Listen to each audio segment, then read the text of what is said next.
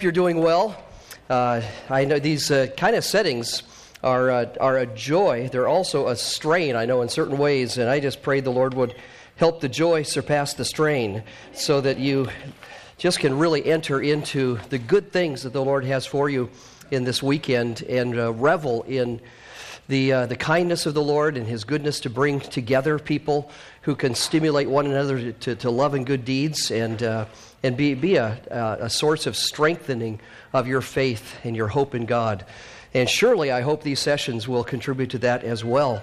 Uh, last night we saw grace on display as we saw the grace of God manifest through His holiness. The holiness of God, this, this otherness, His separateness, his, uh, uh, his, his independence, his fullness of life, self existent, and, uh, and totally apart from the created order.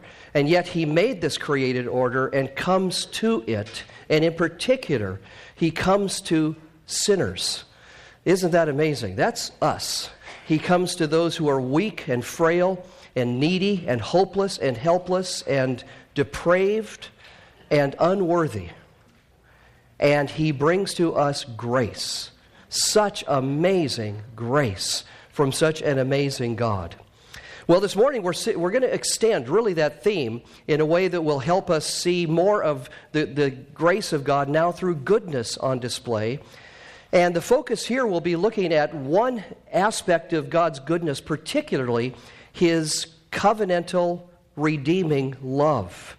That is, the love that he has for his own the love that He has for those whom He has chosen from eternity past, the love that He has for those who are in His family, the love that He has for those who He brings to Himself to be His forever. You know, it's, a, it's a, an amazing thing that you would think the topic of the love of God would be simple, would be easy to talk about. This ought to be the frosting on the cake, right? You know, uh, it, it, it, should be just uh, the, the, the, uh, the, the most uh, uh, peaceful and relaxed kind of conversation to have in, in speaking about the love of God. But in fact, in Scripture, it is clear that the love of God is not a simple and easy thing to think about and talk about. Uh, there is a book by Don Carson, which I'll just mention to you now, that if you've never read this book, it would be a great thing to follow up on after this session. It's entitled The Difficult Doctrine of, and you might think with a title like that, the rest of it would be The Difficult Doctrine of Divine Wrath, or The Difficult Doctrine of Hell, or something like that. But here's the title of the book The Difficult Doctrine of the Love of God. Yes, difficult. And here's why. Because the love of God in the Bible is complex, not simple. It's complex, not simple. Most Christian people out there, not you necessarily, but most Christian people out there, when they think of the love of God, they think of one thing only the simple idea of God's universal, impartial, equally distributed favor to all people, His equal love for everyone alike.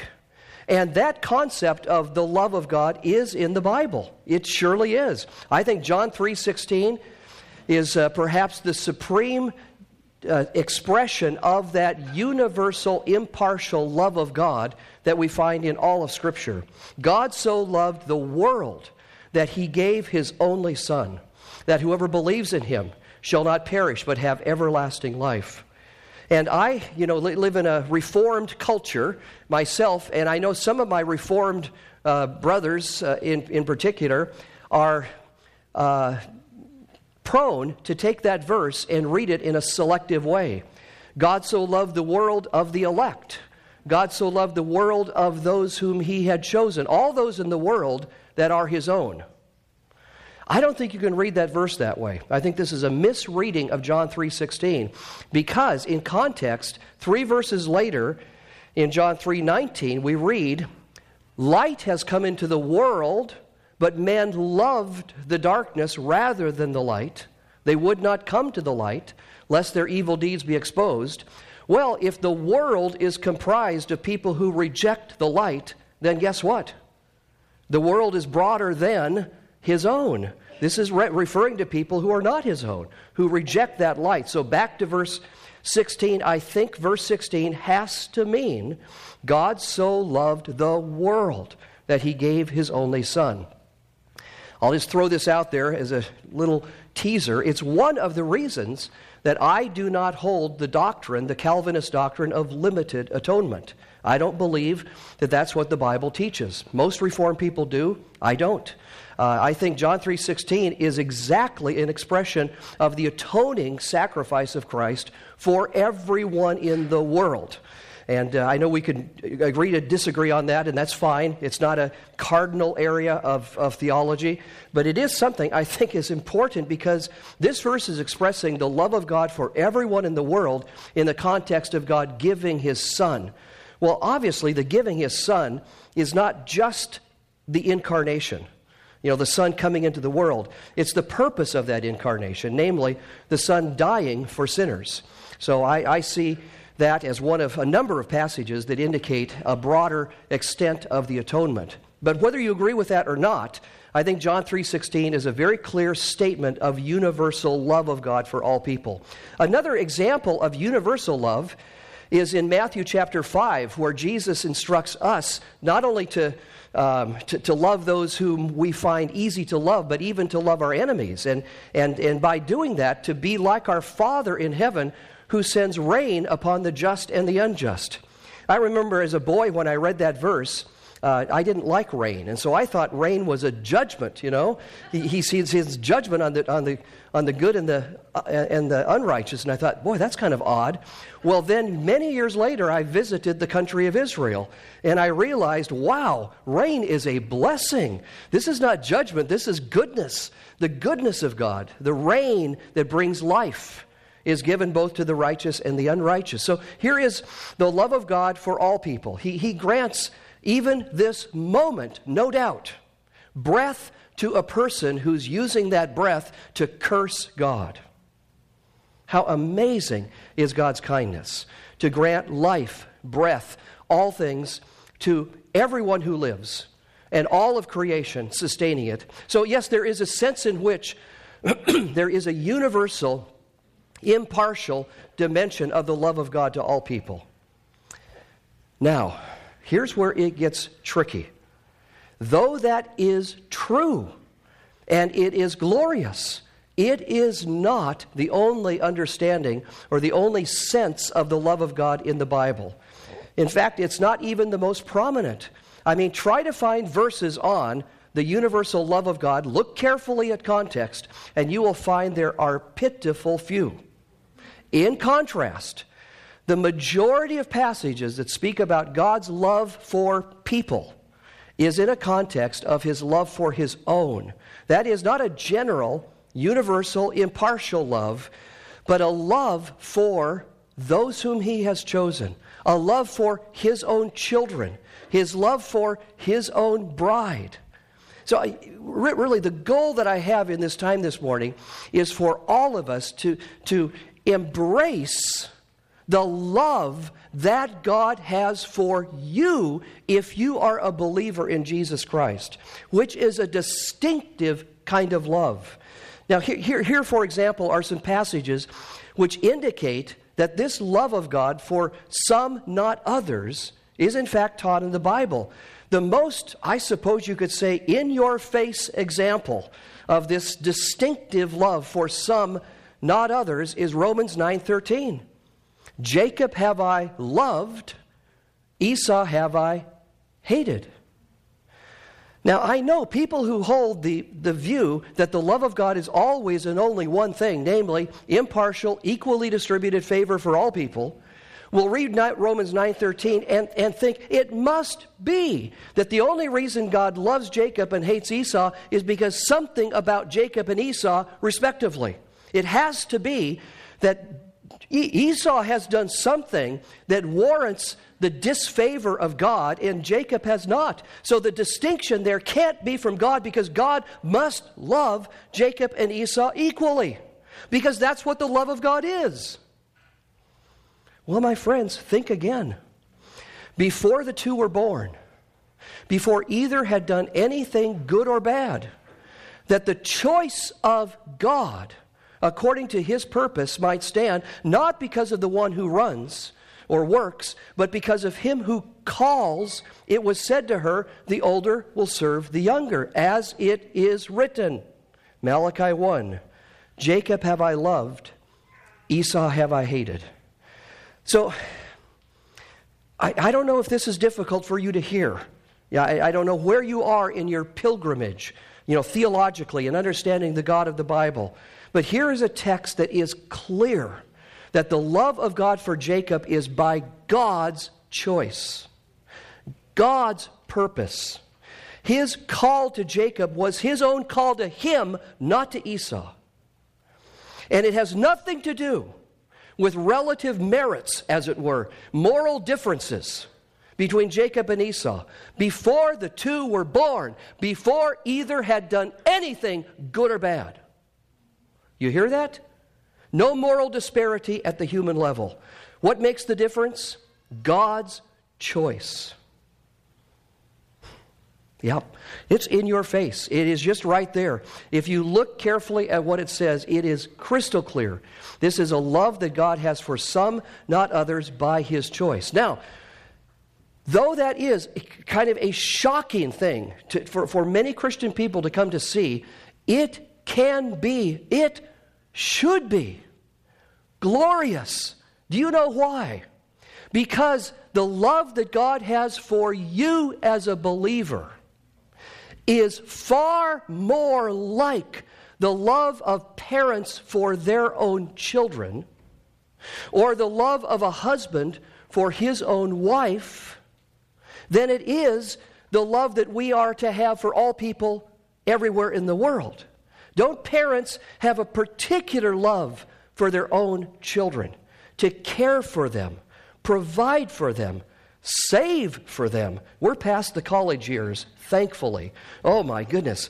I mean, the, the, the investment that you give as parents for your own children is incredible. You know this, many of you. You're doing it right now, most of you. So, eh, this love that, that you have for your own children is a love that marks them out as those upon whom you have set your commitment to care for, to love, to, to, to, to, uh, uh, to nurture and cultivate, to protect and provide. You for your children is a love that is distinctive, even though you love all the kids out there. You love your own in a particular way. And a husband and a husband's love for his wife is a particular kind of love. He better not love all women equally. He better have a love for his own wife that is distinctive. And wouldn't we all say that's healthy? That's a good thing for a husband to have a distinctive love for his own wife? Now, the reason that I raise those two analogies is because they're right out of the Bible in terms of God's love for us. So, think, for example, of Ephesians chapter 1, verses 3 to 5. Blessed be the God and Father of our Lord Jesus Christ, who has blessed us with every spiritual blessing in the heavenly places in Christ. So, verse 3 announces, Let God be praised, let the Father be praised for all of these blessings that He has brought to us. What's the first one that He names in verse 4?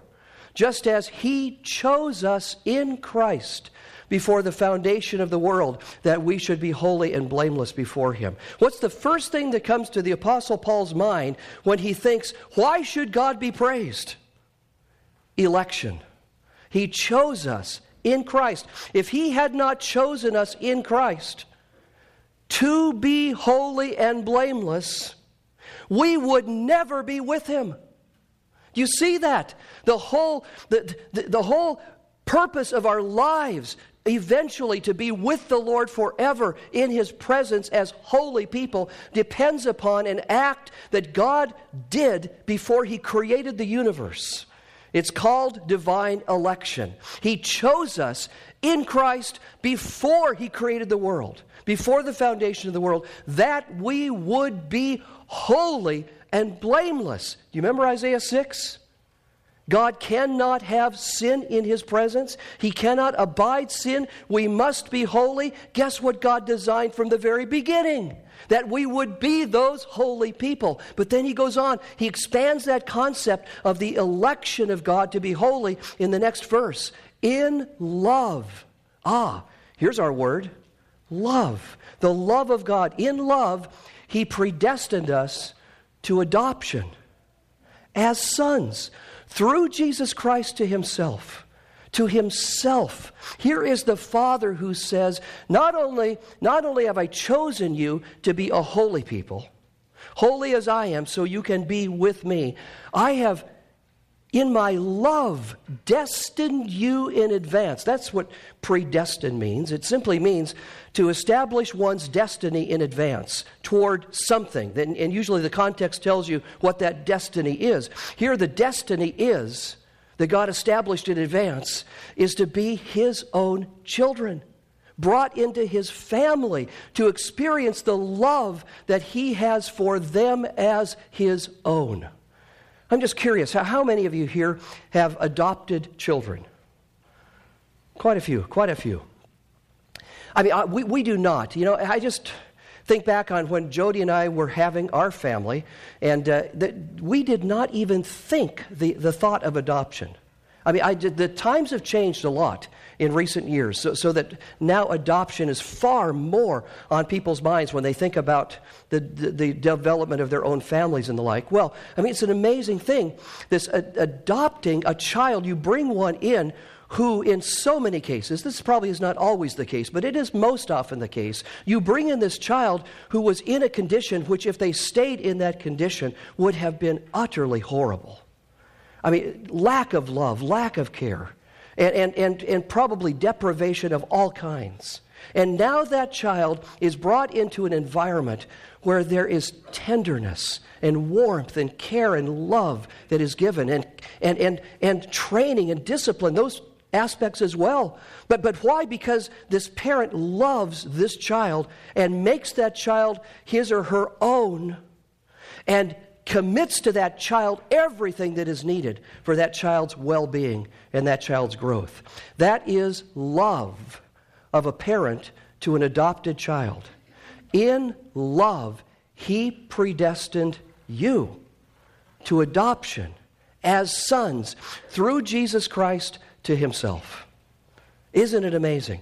So, yes, the love of God is particular. Is particular to his own adopted children. Or Here's another passage.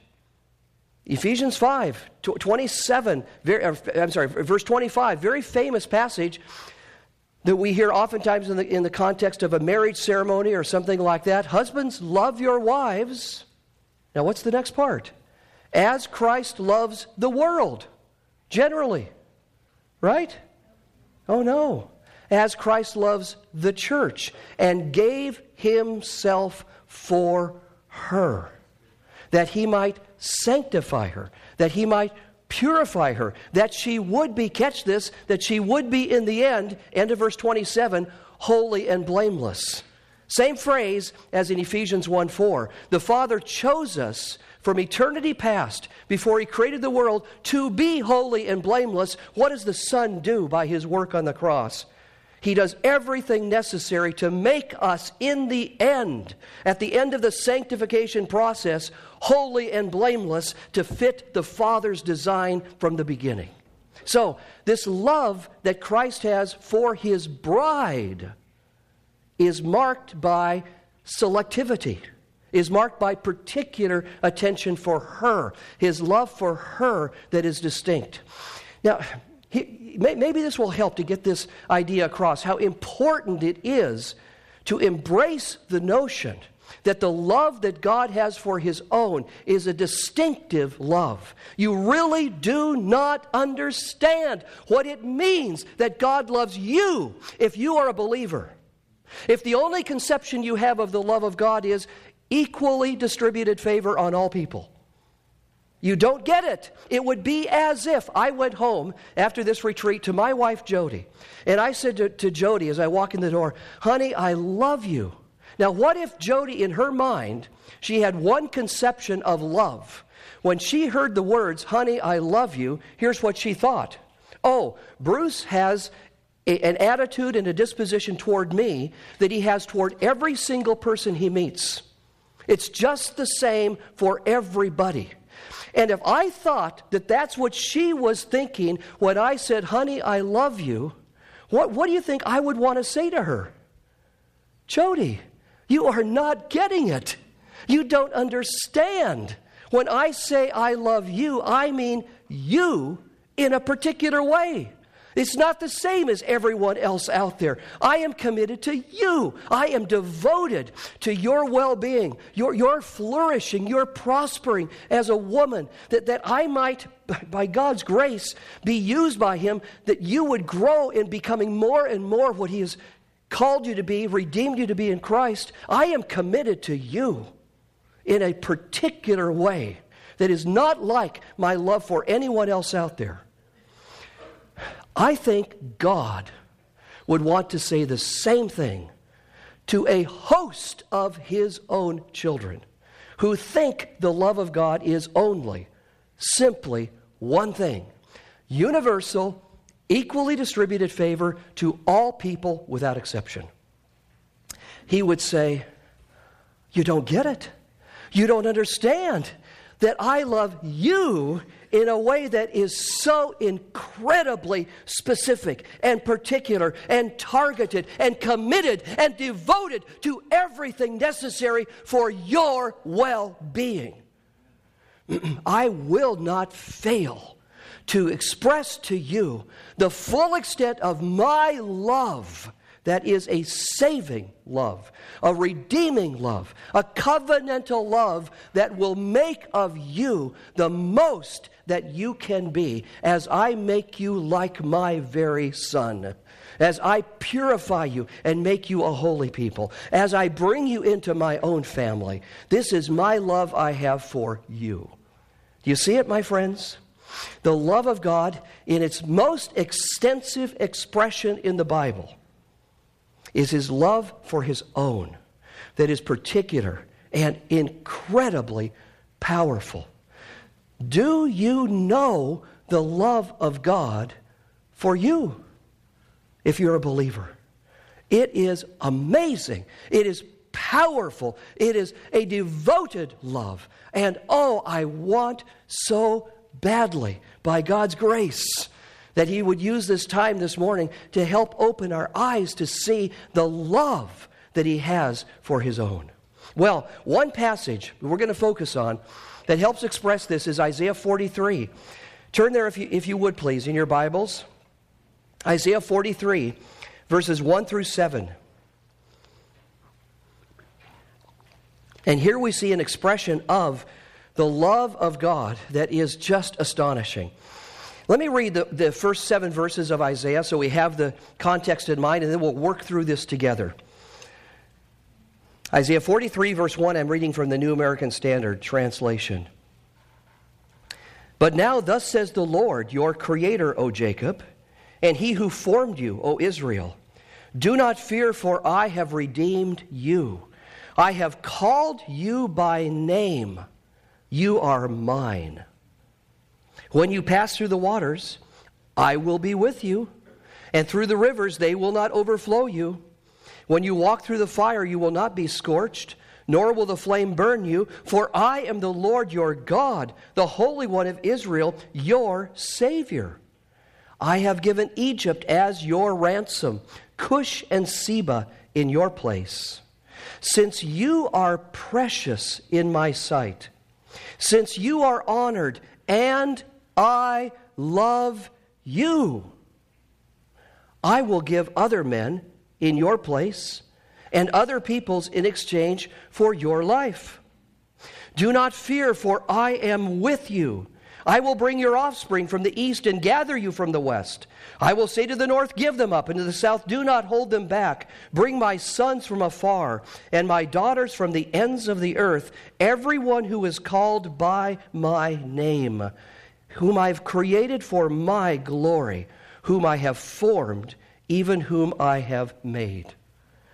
Well, this is an amazing passage, my friends, that expresses the redemptive covenantal love that God has for his own. It begins in verse 1 with the formation of the people of God as his own people. Look, look at how it begins.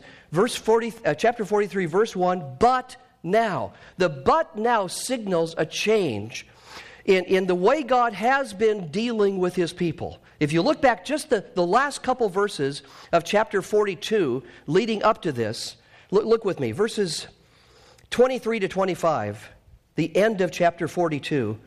This is God's dealing with his own people here. He says, Who among you will give ear to this? Who will give heed and listen hereafter? Who gave Jacob up for spoil and Israel up to plunderers?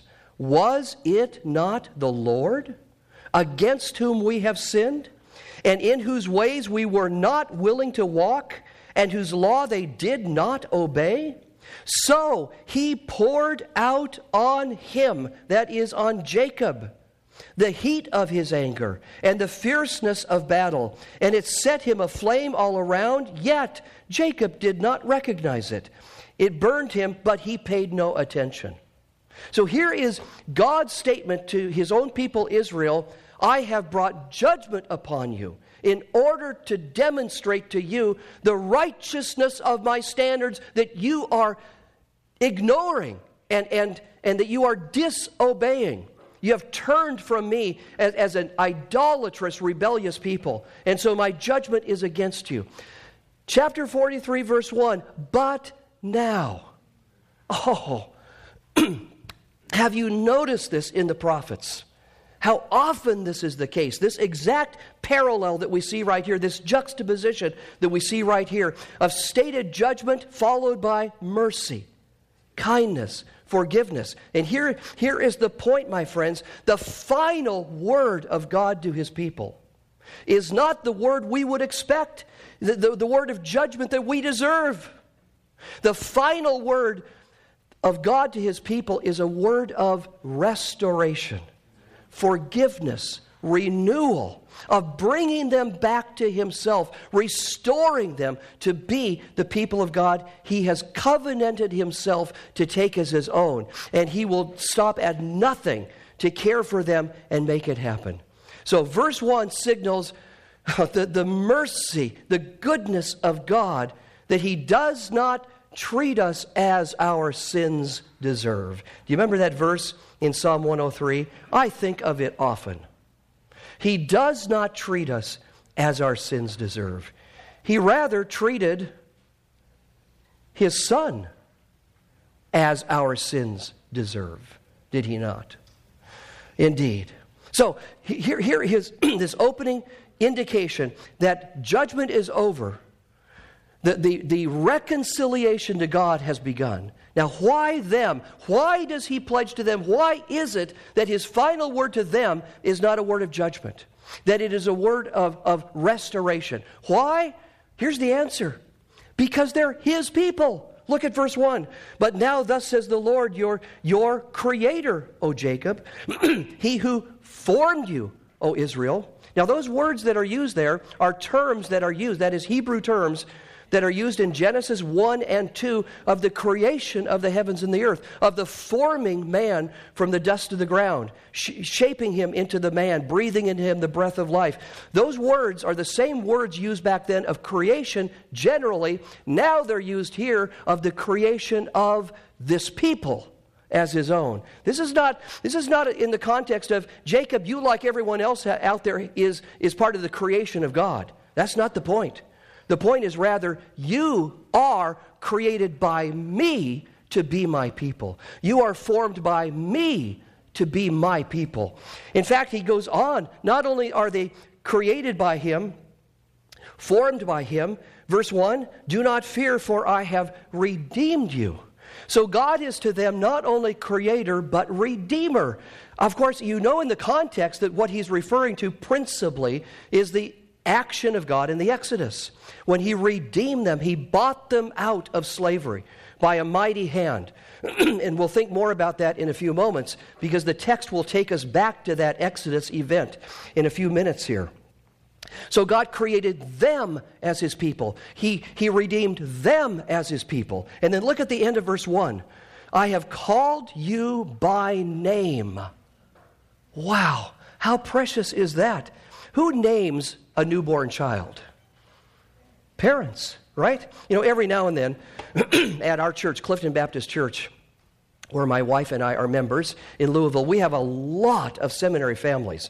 And these days, as you know, as is true in your church, I've, I've, discovered, there are many families that are having a lot of children, you know? So we have this constant, I mean, Jody talks about it as her part time job is to visit the hospital with a newborn child and to bring meals. I mean, it just is never, never, never ending. And, and every now and then, when we hear the announcement of a newborn and the name comes out, Jody and I will look at each other and go, Really? they can't be serious.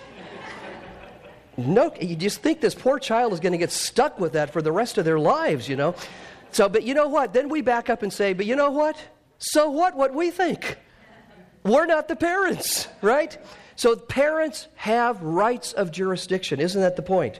This is God who names them. I call you by name. You are mine. You hear it. This, is God's ownership of them. He names them because they're His, they are His people. Now, this verse has a little detail in it that makes it even more significant. Look back again, verse 1. Thus says the Lord your creator, O Jacob, and he who formed you, O Israel. Anybody pick up on it? Who, who, who is Jacob and Israel? It's the same person, right? But Jacob was his name given by his parents, right? Israel was God's renaming of Jacob. I rename you, Jacob, Israel. And he then became the father of the 12 tribes of Israel. So, indeed, God renamed him, indicating, You are mine. And so, what is true of Jacob is really true for all of the people of God. He names us like a parent names his or her own children. And, and, and so identifies you are mine. You have a distinctive place in my heart, in, in my covenant commitment, in my devotion that is unlike any other people on the face of the earth. You are my people. I am your God. I commit myself to you. All right, now moving on, verse 2. God's covenant, redemptive covenantal commitment to his people expressed. So, because they are his own people, look at what he says to them. Verse 2 When you pass through the waters, I will be with you. You get the point. This is not the general omnipresence of God whereby He is with everyone all the time, which is also true. I mean, it's interesting, isn't it? There's a sense in which the love of God, universal at one level, particular at another level, is also true of the presence of God. Omnipresent, He's with all people everywhere, but He is in a particular way present with his own people. I use the phrase, it may not be the best one, but I think it's, uh, you got to come up with something to distinguish this from omnipresent. I call it the manifest presence of God. The presence of God manifest in his particular love and care, his, his protection and provision for his own. It's kind of like, I remember when our two girls were little, and uh, we would take them to the playground. I'm, I'm, talking about, you know, four, five, six years old. And we would go to the playground, and uh, they're learning to climb on the monkey bars, you know, or l- learning to climb the stairs up to the top of the slide and the like. And there's a sense in which I, as dad, was with all of the kids in the playground, but I was with them in a very particular way, watching carefully. And a couple times, in God's mercy, uh, you know, was there just in time to scoop them up before they hit the ground. You know, that, that actually did happen a few times. Uh, thank, you know, the Lord has given me quick reflexes, and they have come in handy a few times, you know. so here, here is the manifest. Now, by the way, that illustration, the problem with using it is the, the, the contrast between the best parent on the best of his or her days and God is so huge, it almost mocks the illustration, right? I mean, we as parents fail We, we, we could be there but not be there, if you know what I mean. I mean, that, that can happen, but this is God. This is God who is omnipotent, who is sovereign in his power, whose love is perfect, and he is the one who is with you. So when you pass through the waters, I, God, will be with you, my son, my daughter, my own, whom I have named. I am with you. Through the rivers, they will not overflow you. When you walk through the fire, you will not be scorched, nor will the flame burn you. So, my friends, this is not the general statement of God's disposition toward all people in the world. This is his committed love, his redemptive covenantal love expressed to his own people. Let me read those two verses again, just stressing the I and the you relationship of God to his people. Verse 1 But now, thus says the Lord, your creator, O Jacob, and he who formed you, O Israel, do not fear, for I have redeemed you. I have called you by name. You are mine. When you pass through the waters, I will be with you. And through the rivers, they will not overflow you. When you walk through the fire, you will not be scorched, nor will the flame burn you. Now, by the way, just a comment don't read verse 2 as indicating prosperity teaching. We, we, will, we will be spared from all troubles. We will be spared from any kind of injury or any kind of accident or anything like this. I mean, obviously, in context of the way God deals with his own people, consider my servant Job. Just to pick up one, consider my servant Job, he says to Satan, who came to visit God one day. Have you, have you noticed how he obeys me, how, how he follows me, how, how committed he is to me? And what does God allow Satan to do? Bring incredible affliction upon his servant Job. So don't think that this means spared from any kind of difficulty, affliction, accident that will take place. But here's what it means none of those things can harm you ultimately. They will always and only be used for your growth and well being. They will always serve good purposes in your lives. They will not be in the end negative.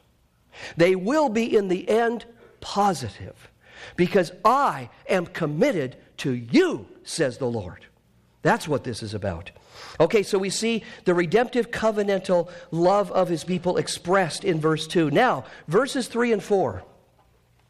This is where it gets especially difficult. I just tell you right up front, this is not easy for even, even mature Christians who have known the Lord a long time, who, who have grown theologically a fair bit. This is not easy for even strong Christians to, to see, but my friends, it is the Bible. I am not making this up. Read it yourself. It is the, the word of the Lord to us. Listen to verses 3 and 4. For I am the Lord your God, the Holy One of Israel, your Savior. So that's the lead thought Savior. When has God saved his people Israel?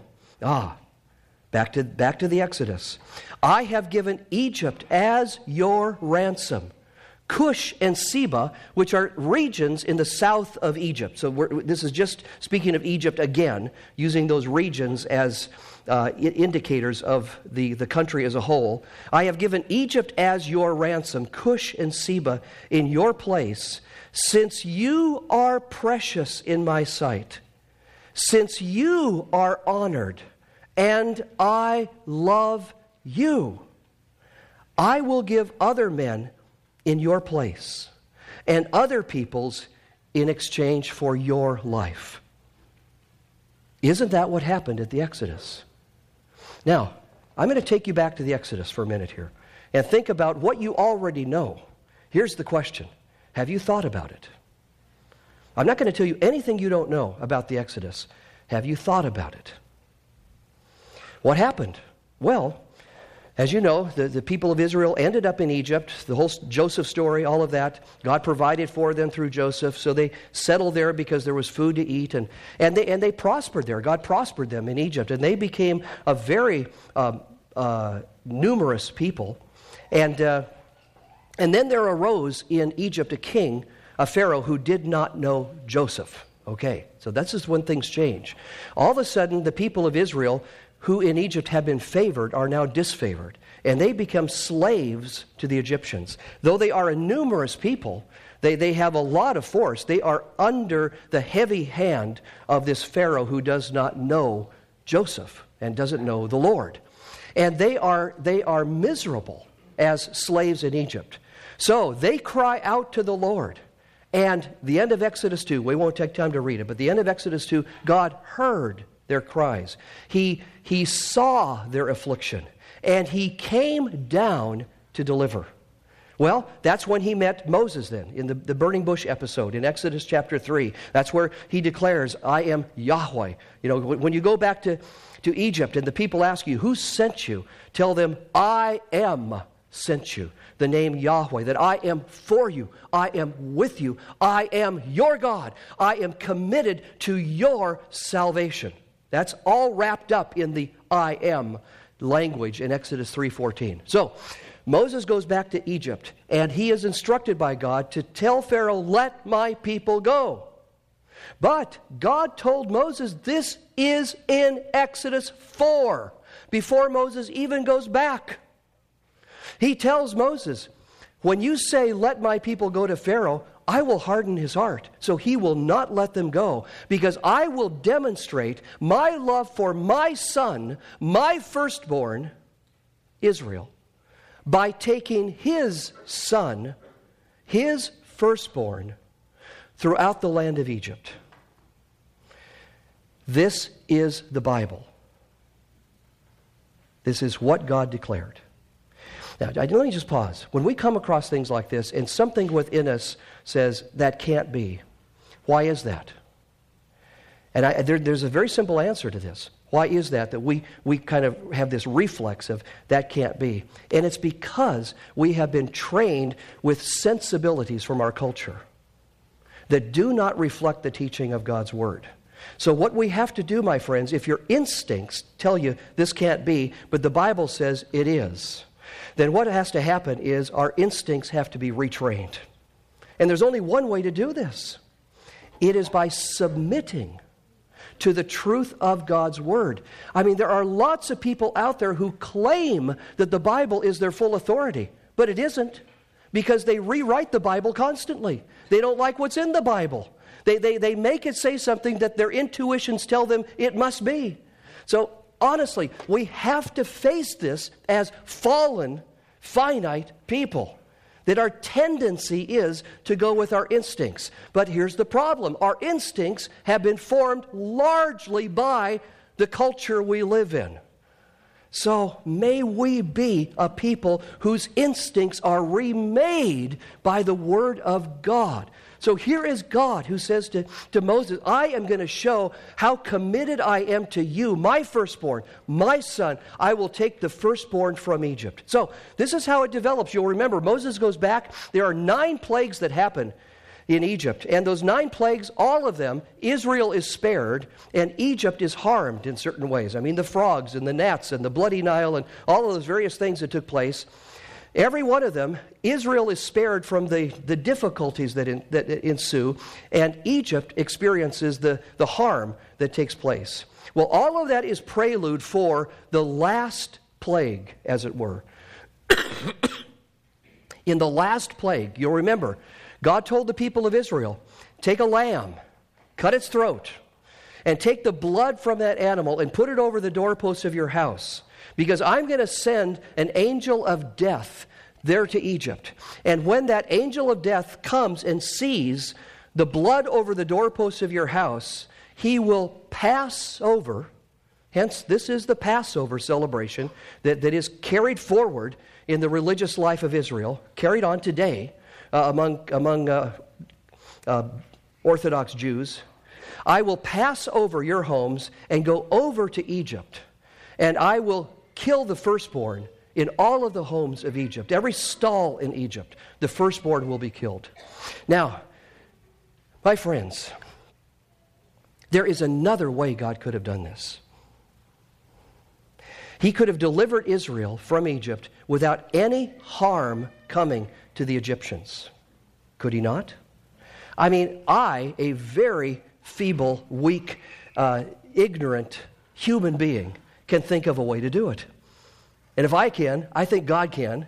Here's how he could have done it He could have put a stupor upon the Egyptians. And they sleep for 48 hours. I mean, goodness, they would wake up at the end of that going, wow, did that ever feel good?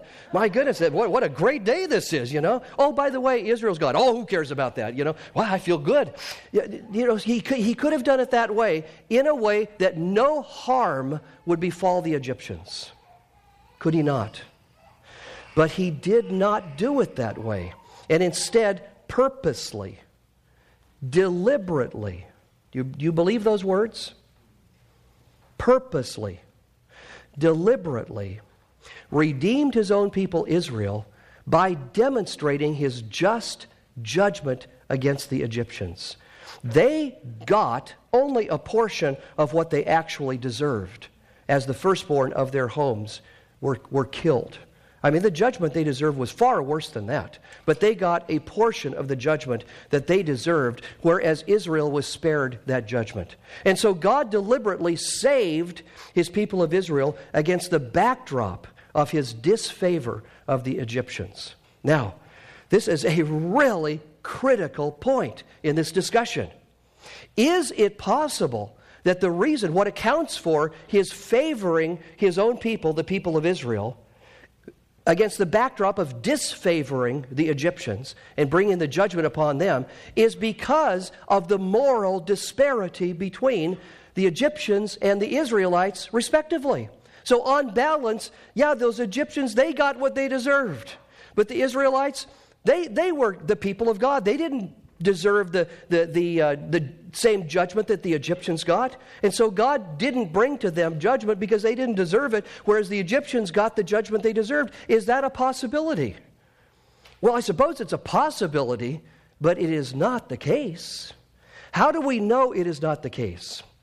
Well, we don't know specifically, not in any detail, from the book of Exodus itself. That is, the, the, the moral state of Israel that God redeemed the moral status of Israel that God redeemed, that He brought out of Egypt by a mighty hand and, and, and spared them. We, we learn from the book of Ezekiel. So turn with me to a passage in Ezekiel chapter 20. Ezekiel chapter 20. It is one of the most astonishing statements uh, in the Bible that helps us understand the nature of God's saving work of His own people, Israel, in the Exodus. Pick up with, with me at verse 5. By the way, the context here is that Ezekiel, many, many generations later, of course, after the Exodus, Ezekiel is very bothered by the fact that God is not bringing judgment upon the wickedness of the Israelites. And he says, Why, why don't you judge them for their sin? And, and God's answer basically to Ezekiel is, You know what, Ezekiel? They've always been this way. From the very beginning, they have been a disobedient, hard hearted, rebellious people. Let me tell you what they were like back in the day. So that's what he does. Takes us back to the Exodus time period. Verse 5 Thus says the Lord God, on the day when I chose Israel, and I swore to the descendants of the house of Jacob, and made myself known to them in the land of Egypt, when I swore to them, saying, I am the Lord your God. On that day I swore to them to bring them out from the land of Egypt into a land that I had selected for them, flowing with milk and honey, which is the glory of all of the lands. And I said to them, Cast away each of you the detestable things of his eyes, and do not defile yourselves with the idols of Egypt. I am the Lord your God. Verse 8 but they rebelled against me and were not willing to listen to me. They did not cast away the detestable things of their eyes, nor did they forsake the idols of Egypt. Stop. Don't read further. Just a second. Isn't it clear? Israel was just as guilty as the Egyptians.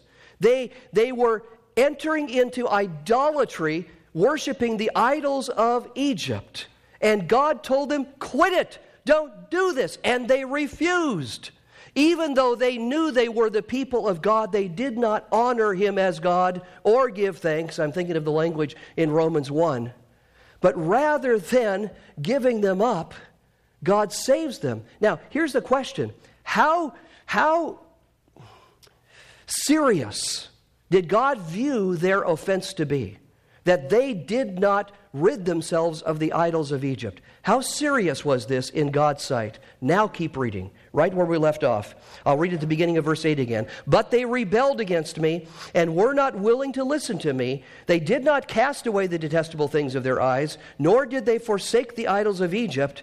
Then I resolved to pour out my wrath on them to accomplish my anger against them in the midst of the land of Egypt. There it is. How bad is their sin? I pledge to judge them right there in the land of Egypt, to bring destruction on them for their sin. Well, why didn't he do it if they deserved it?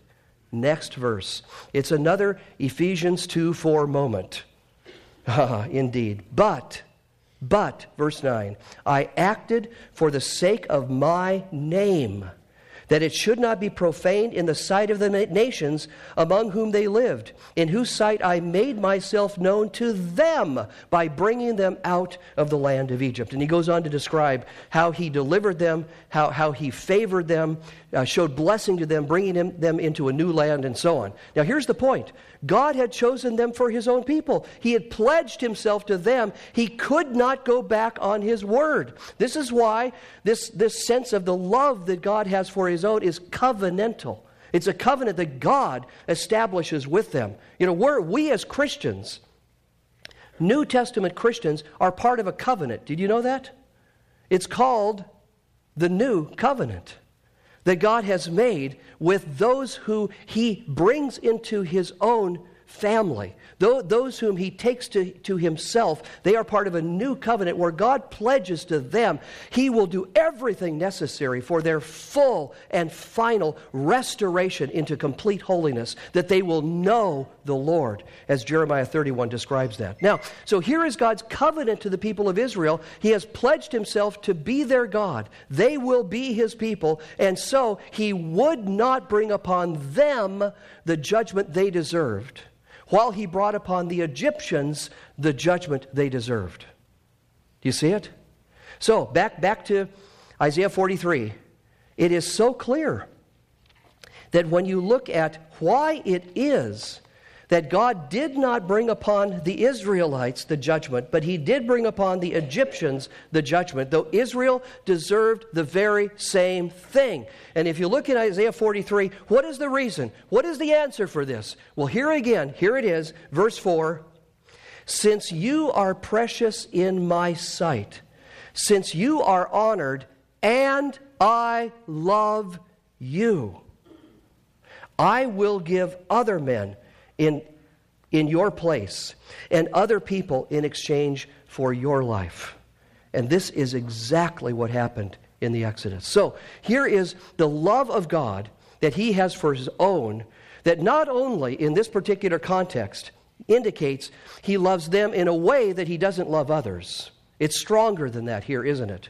He loves them against the backdrop of his judgment of others. And really, this is just, you know, the, the, the, Exodus is a microcosm of what will happen at the end of the age when, when there is heaven and hell. What will heaven and hell demonstrate? Ah, oh, I, I, mean, the, the, the fact that we will one day be there where this is happening, it's just stunning. This, this day is coming when God will bring into heaven all of those whom He has saved in His Son uh, who, whom he has pledged his everlasting covenantal commitment to show them endless joy and blessing, to bring to them endless delights. I mean, he is infinitely creative. I mean, a billion years from now, he will be unopening presents, as it were, to, to, to, for us to unwrap and see yet a new expression of His love and grace and mercy that will never, ever end.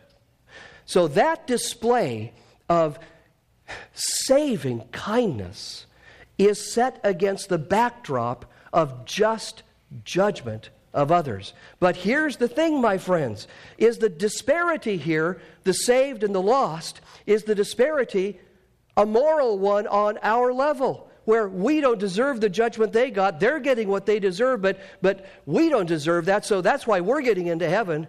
Oh, no!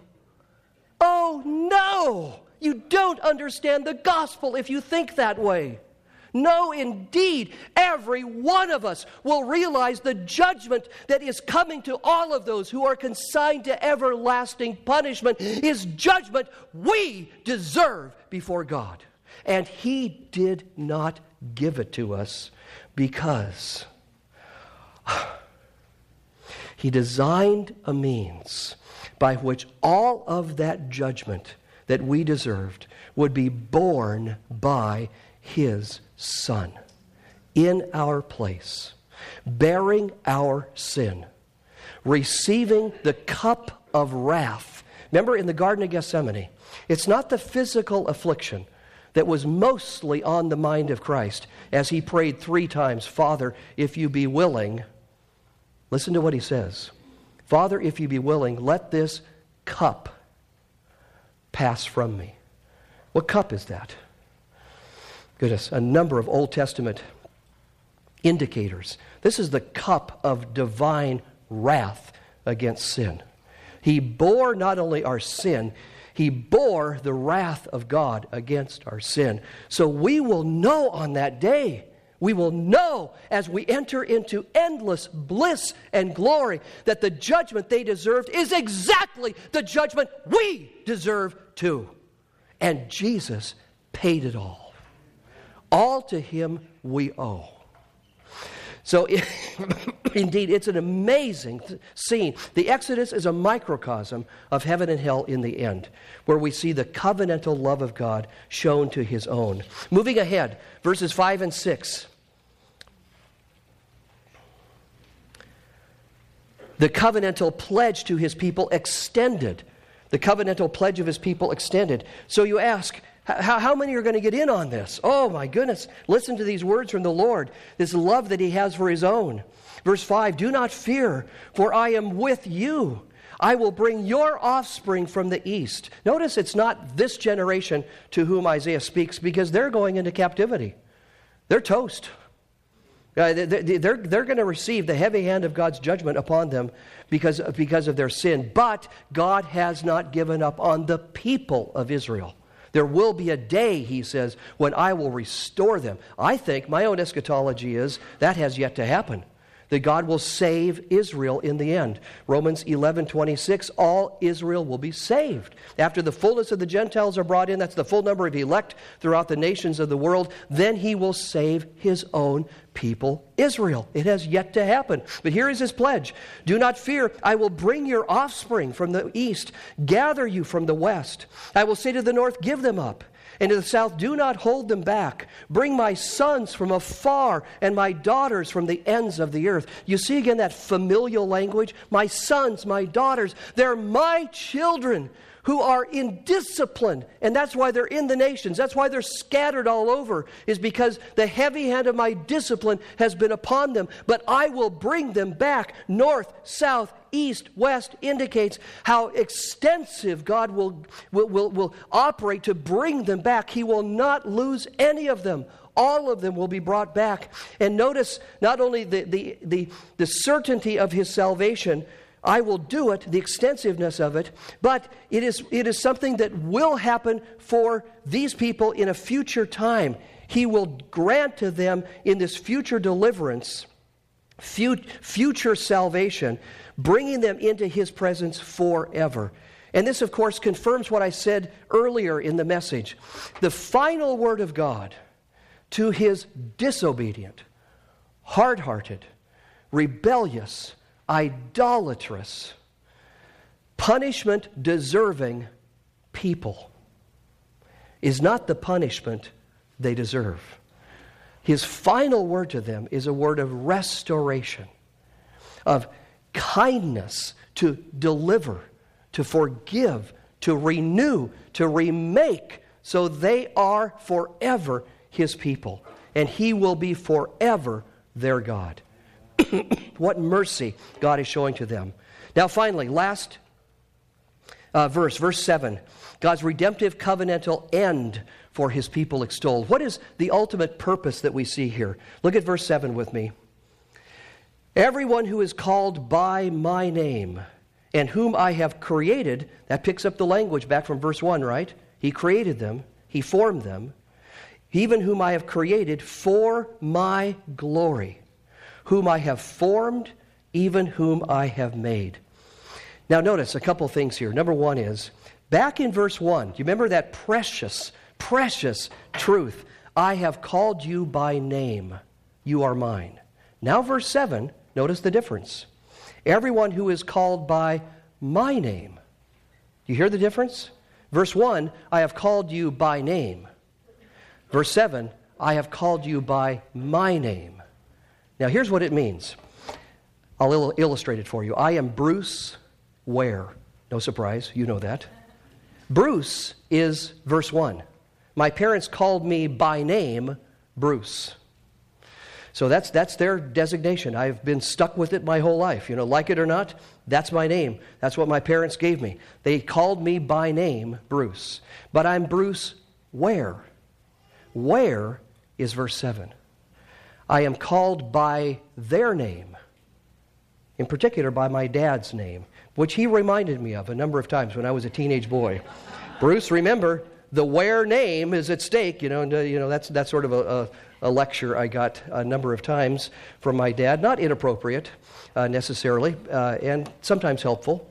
But here's the point we are called by his name we bear not only the particular name of God's individual choosing, of your name.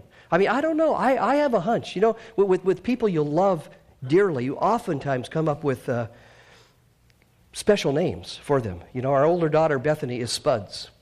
You know, whenever there's a tender moment with her, it's Spuds. Because I, we, we talked about her when she was really little. She was our firstborn, and, and we, we said, Boy, she's like a sack of potatoes.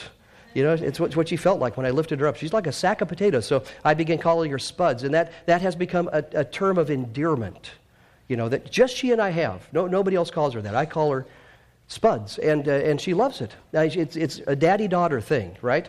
Well, here, here is the daddy of all daddies the father who created and formed and redeemed you and named you.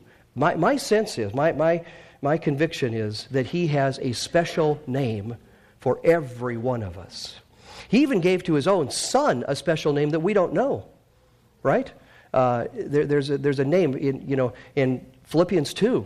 It says that every knee will bow and every tongue will, will uh, uh, give, give praise to, to the Son. They, they will cry out, Jesus is Lord. But before that, it says that, uh, let's see, he was obedient to the point of death, even death on the cross. Therefore, God highly exalted him and gave to him a name which is above every name. This is a new name. It's not the name Jesus. That name had been given before. That was given at the incarnation.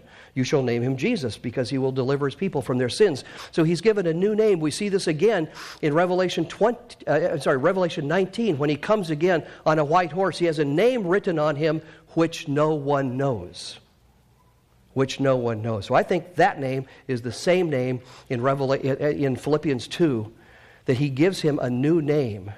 You know, God, God names things. So do we. I mean, we are godlike when we name things. Have you, ever, have you ever thought how incredible it is that everything is named?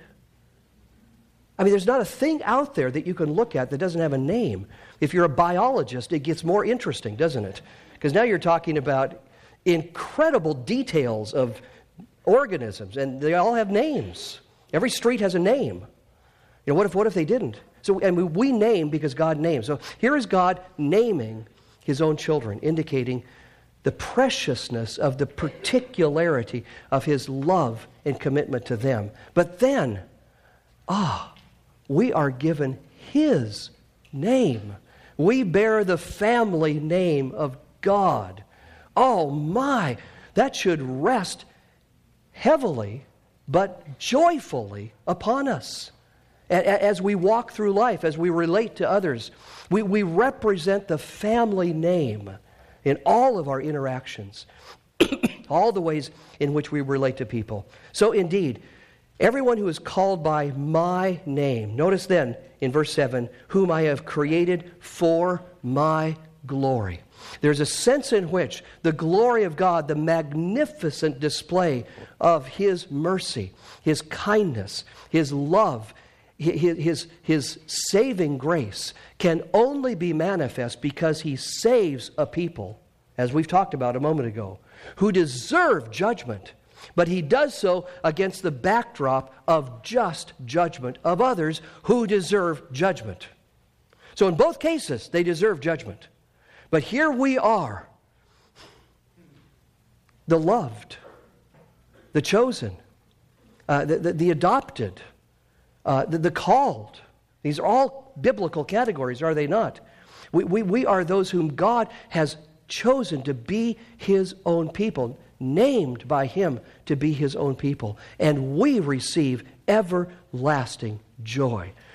And that brings glory to God as the magnificence of his saving mercy is set against the backdrop of just judgment of sin.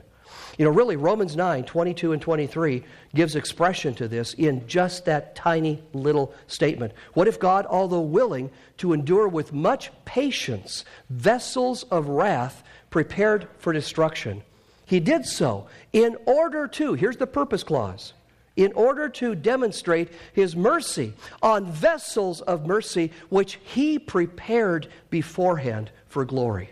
You hear it?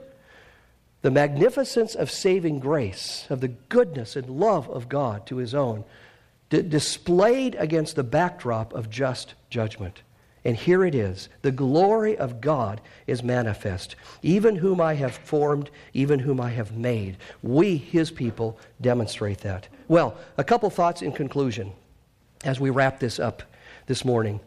Many, many people think the main problem out there that we face in life is the problem of evil. And it's a big one. I mean, I'd be happy to talk about that with you at some point. But essentially, the problem of evil is how could God be good and how could he be, be powerful if there's evil in this world? I mean, if he's good, he wouldn't want the, the evil to be there. If he's powerful, he could, he could bring an end to it. But, but look, there's evil. So he must, he must not exist or he must not be good or he must not be powerful. So this problem of evil, many, many people think that's the biggest problem out there that, that uh, God must face. But, my friends, that is not the case. That's a problem we have contrived. God doesn't have a problem of evil. Here is the problem that God faces as he deals with a world of sinners it's the problem of goodness, not evil, the problem of goodness. How can God show kindness to people who deserve only his just judgment? That's the problem God faces. How can I show kindness, goodness to people who deserve only just judgment? And we know the answer to this, don't we? He solved that problem. He dealt with that problem by devising a plan by which the just judgment we deserved was borne by his son. So that he could be, this is the language of Romans 3:27. I may have the verse wrong. That he might that he might be just and the justifier of the one who has faith in Christ. He cannot ignore our sin. That sin has to be dealt with. He would not be God if he overlooked sin. But if we bear our own sin, which is the other option, it's over. Uh, we, we are in hell forever under the judgment of God. There's no way we, we could escape it. Nothing we could do to rid ourselves of that sin. So, what did God design? A means by which He could be just, namely, our sin paid for in full by what Christ did, that He might be just and the justifier, that He might declare us righteous through faith in Christ who bore our sin in his body on the cross. What an amazing thing. The problem of goodness. How can I show goodness, kindness to people who deserve judgment? Answer the cross. Praise be to God for sending his son to bring this uh, to pass. Finally, last point. We come back right full circle where we began this morning. Do you understand God's love for you? If you are a believer, if you have put your faith in Christ, if you have not, well, let me just take a minute to say, if you have not put your faith in Christ, if you don't, if you don't know that you are in fact part of his family, uh, th- then goodness, today you should talk to someone who is a believer and can help guide you into the very simple steps to take to, to become a believer in Christ, to, to know of what God has done for you in Christ, the saving work that is only possible through what Christ has done, and to trust in Him alone for the forgiveness of your sins and the hope of, e- of eternal life. And then, through faith alone, you enter into relationship with God. You are brought into His family. You are then, you know right then, you are among those who are loved by God with a saving love. Do you know, those of you who are believers, do you know His love for you? That is much more like a parent for his or, own, his or her own children, or a husband for his own wife, than it is for love for all people everywhere. This is God's love for you. Embrace it, my friends. Relish it. Don't despise it. What would you think of a wife who despised the genuine, heartfelt uh, uh, expression of love of that husband for his wife? You would think, what an ingrate. You know, this is just, this is just not right. So, my friends, let's not be ingrates. Let, let, let us relish the love that God has apart from any merit of ourselves, apart from any works we have done in righteousness. There are none. Apart from anything we deserve, He chose us to be the objects of His love. Don't despise it, relish it, cherish it, and go to Him uh, in, in ways you have never even thought of before as one who is loved by Him in such a magnificent way.